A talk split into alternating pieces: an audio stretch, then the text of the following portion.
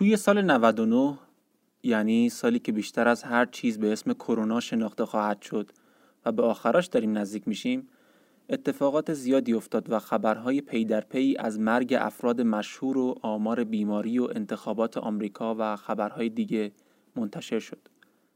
این وسط اما خبری بود مربوط به تغییر تصویر جلد یکی از کتب درسی ابتدایی که سر و صدای زیادی هم تو شبکه مجازی به پا کرد و خب تو تلویزیون و رسانه های دیگه هم راجع بهش حرف زدن. قضیه چی بود؟ هیچی. یه سری دختر بچه رو که داشتن بازی می‌کردن از روی جلد کتاب درسی حذف کردن. چرا این کارو کردن؟ جواب رسمی دولت این بود. خلوت شدن جلد. از طرفی خانم ابتکار هم گفتن درست حالا اینور حذف شده اما روی جلد علوم تجربی همون پایه رو اگه نگاه کنیم عکس سه تا دختر هست و پسری نیست یعنی این به اون در. ولی نهایتا بعد یه مدت آقای حاجی میرزایی وزیر آموزش و پرورش گفتش که بدسلیقگی بود. عذر می‌خوام. مردم چیکار کردن؟ مردم تو شبکه های مجازی کلی هشتگ رو انداختن و عکس خانم میرزاخانی رو پست کردن و دختران حذف شدنی نیستند و این ها یه سری خانواده ها هم که حالا پیگیرتر بودن و براشون مهمتر بود تصمیم گرفتن کتاب درسی رو با عکس مریم میرزاخانی جلد بگیرن. خب پس حل دیگه. بذارید یه بار دیگه مرور بکنیم. سال 99 هجری شمسی در تاریخ. همه چیز آموزش و پرورش ما خوش و خورم بود. کتاب هامون آری از هر گونه تبعیض بود. و کلا تبعیضی در آموزش و پرورش وجود نداشت تا اینکه یک بدسلیقگی انجام شد و به علت شلوغی صفحه جلد کتاب درسی دختر حذف شدن مردم اعتراض کردند دولت عذرخواهی کرد و همه چیز به حالت ایدئال برگشت. درسته؟ خب درست که نیست و من امیدوارم شما هم متوجه شده باشید و واقعا به این توصیف خوشگل و تر و تمیزی که من از آموزش و پرورش کردم باور نداشته باشید. چون که به هیچ وجه این شکلی نیستش. واقعا خوشحال کننده بود اگه وضعمون اینطوری پرفکت بود ولی نیست. چرا؟ بذارید به عنوان مثال راجع به همین مسئله تبعیض در کتاب درسی یکم بیشتر صحبت بکنیم ببینیم چه خبره.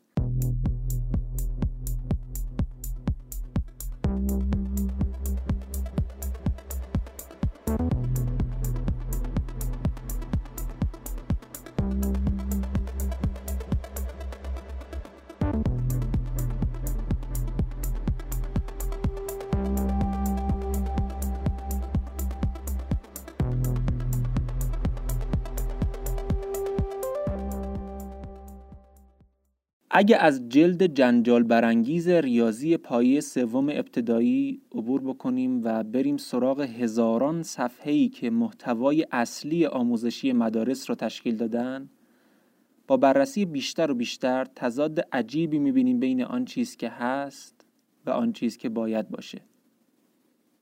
این شکاف اونقدر عمیقه که بدسلیقگی آقای وزیر و مقایسه دوتا کتاب خانم ابتکار و کل قضیه جنجال جلد کتاب درسی پیش شبیه جوکه. چه شکافی؟ مشکل محتوایی کتاب درسی چیه یا سوال بهتر و مرتبط با بحث ما اینه که چه چیز درباره جنسیت در کتابهای درسی وجود داره و به دانش آموزان آموخته میشه؟ کتابهای درسی که در نظام کتاب درسی محور ایران اهمیتشون خیلی بیشتر هم هست. و اینکه خب ما برای اینکه بتونیم به این سوال جواب بدیم باید بریم سراغ تحلیل های محتوایی انجام شده که روش خاصی دارن که در ادامه متوجه خواهید شد.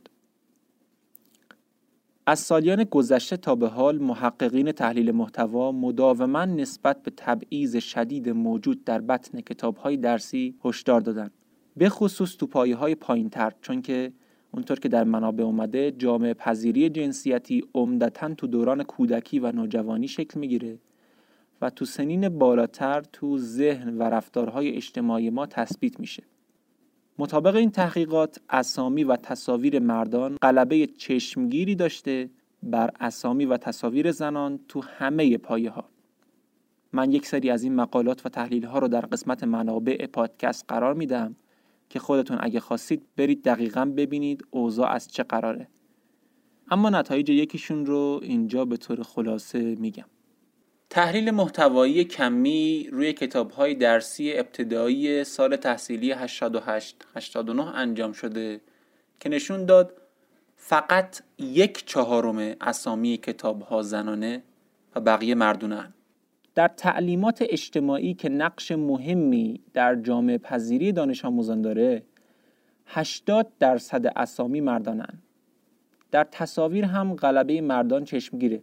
به لحاظ نمایش فعالیت های ورزشی در مجموع تصاویر مرتبط با فعالیت های ورزشی در کتاب های درسی 91 درصد تصاویر ورزش پسران و مردان و فقط 9 درصد ورزش دختران رو به تصویر می‌کشن. به کلمه مجموع دقت کنید. چون مثلا در پایه چهارم هیچ تصویری که به فعالیت های ورزشی دختران اشاره کنه وجود نداشته. از طرفی در ارتباط جنسیت و نوع فعالیت ورزشی تفاوت وجود داره. از یک طرف طیف بسیار گسترده ای از فعالیت های ورزشی برای پسران و مردان در کتاب های درسی نمایش داده شده که شامل موارد متعدد از جمله فوتبال، پرتاب نیزه، دو میدانی، کوهنوردی، والیبال، کشتی، تنیس، شنا، دوچرخه سواری، سوارکاری، کوهنوردی، وزن برداری و اسکی روی آب میشه.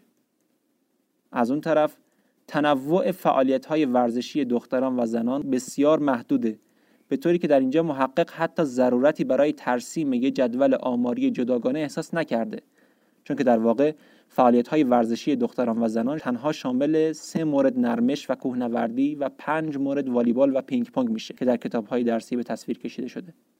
نکته پایانی و خیلی قابل تأمل در این تحلیل هم اینه که در بازنمایی خانواده در تصاویر و متون در مواردی که تعداد فرزندان دختر و پسر یکسان نیست باز هم بیشتر فرزند پسر داشتن نشون داده شده.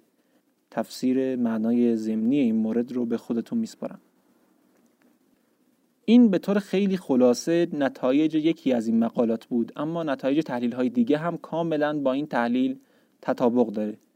در تحلیل دیگری از کتب سال تحصیلی 92 93 گفته شده در مجموع تصاویر کتب درسی ابتدایی با وجود اینکه طیف بسیار متنوعی از شغلها و نقشهای خارج از منزل به مردان اختصاص پیدا کرده حتی یک مورد اشاره به نقش مردان در کارهای داخل منزل وجود نداره. بابا نانداد رو که حتما در ذهن دارید. در بررسی ادبیات دبیرستان گفته شده با وجود اینکه در دستور زبان فارسی ما در اشاره به شخص تفکیک جنسی نداریم ما هیوشی نداریم اما بازم اصرار عجیبی به کلیشه ورزیدن داریم. مثالی که در یکی از مقالات از ادبیات دبیرستان آورده اینطوریه که به جای اینکه بگیم اگر انسانها با هم عهدی ببندن اون عهد رو هیچ وقت نمیشکنن میگیم اگر برادران با هم عهدی ببندن عهدشون رو نمیشکنن. خب سوالی که اینجا پیش میاد اینه که این یعنی چی؟ چقدر مگه هزینه داشته یه edit ساده انجام دادن؟ اصلا پیام ضمنی این جمله ارزش edit نکردنش رو داره. داریم بدون اینکه کوچکترین ضرورتی داشته باشه به دختران میگیم می‌تونن خیانت کنن به عهدشون.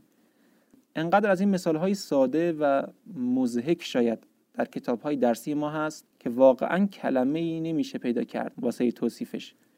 این تصویر این تبعیضات و تمایزات در ذهن دانش آموزان ثبت میشه و آینده اونا رو می‌سازه. چرا باید این تصویر رو به دانش آموزان القا کنیم؟ شاید بگید جامعه ما همینه. آموزش و پرورش هم متأثر از این جامعه است. خب حرفتون که درسته جامعه و آموزش و پرورش از همدیگه تأثیر می‌گیرن. ولی اینجا صدق نمی‌کنه این حرف. چون جامعه ما با تمام تبعیضاتش از این تصویر کتب درسی خیلی جلوتره. ما وزیر و نماینده مجلس خانم داشتیم و داریم. در شطرنج و المپیادهای علمی و تولید علم نبوغ زنان رو دیدیم.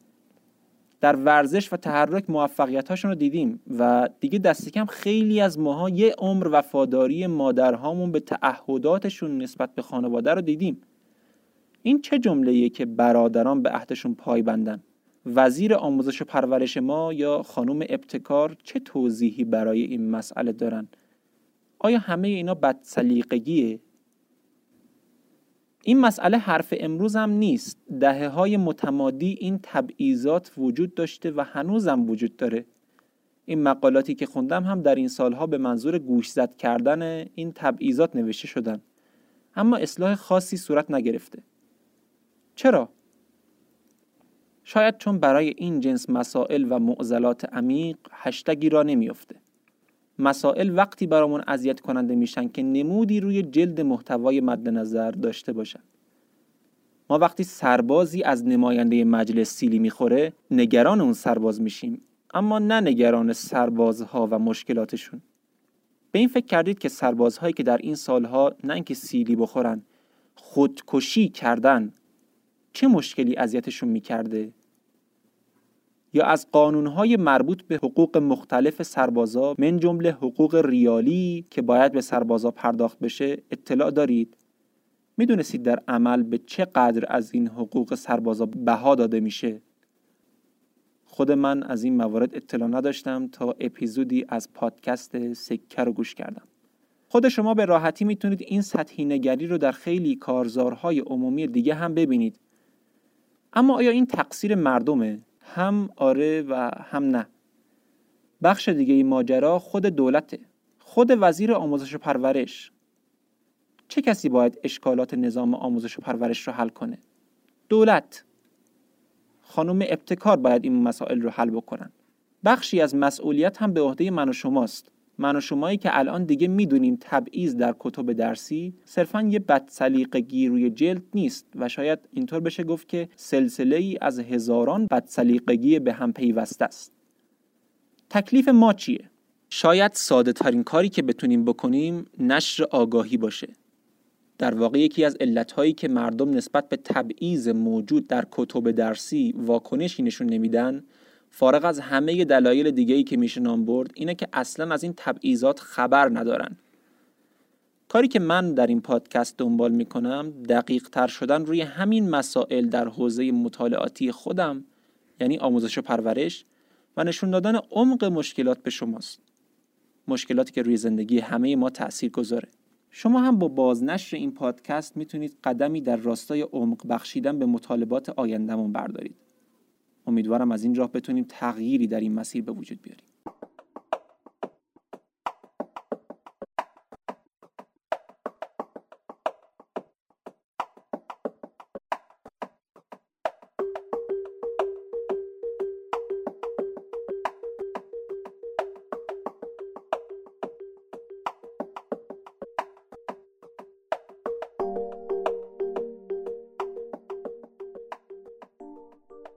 این نخستین اپیزود از پادکست تراژدی آموزش و نمونه بود از آنچه که در این پادکست خواهید شنید. من برای این پادکست از تجربیات گوناگون، منابع دانشگاهی، منابع غیر دانشگاهی و خلاصه هر چیزی که به من دید دقیقتری از وضعیت آموزش و پرورش ایران بده استفاده می کنم. ممنونم از اینکه به من گوش کردید. لطفا اگر انتقاد یا پیشنهادی به ذهنتون می‌رسه با مطرح کردنش به من در تولید پادکست با کیفیت تر کمک کنید. طبیعتا چون این اولین تجربه من در تولید پادکست ممکنه کلی ایراد داشته باشه. ولی من سعی می‌کنم تا حد توانم کارم رو بهتر کنم. و ممنون از عزیزانی که طی این مدت به هر طریقی برای تولید این پادکست از من حمایت کردن پادکست رو در شبکه های اجتماعی دنبال کنید. مطالب تکمیلی تری در اونجا قرار میدم و تمام.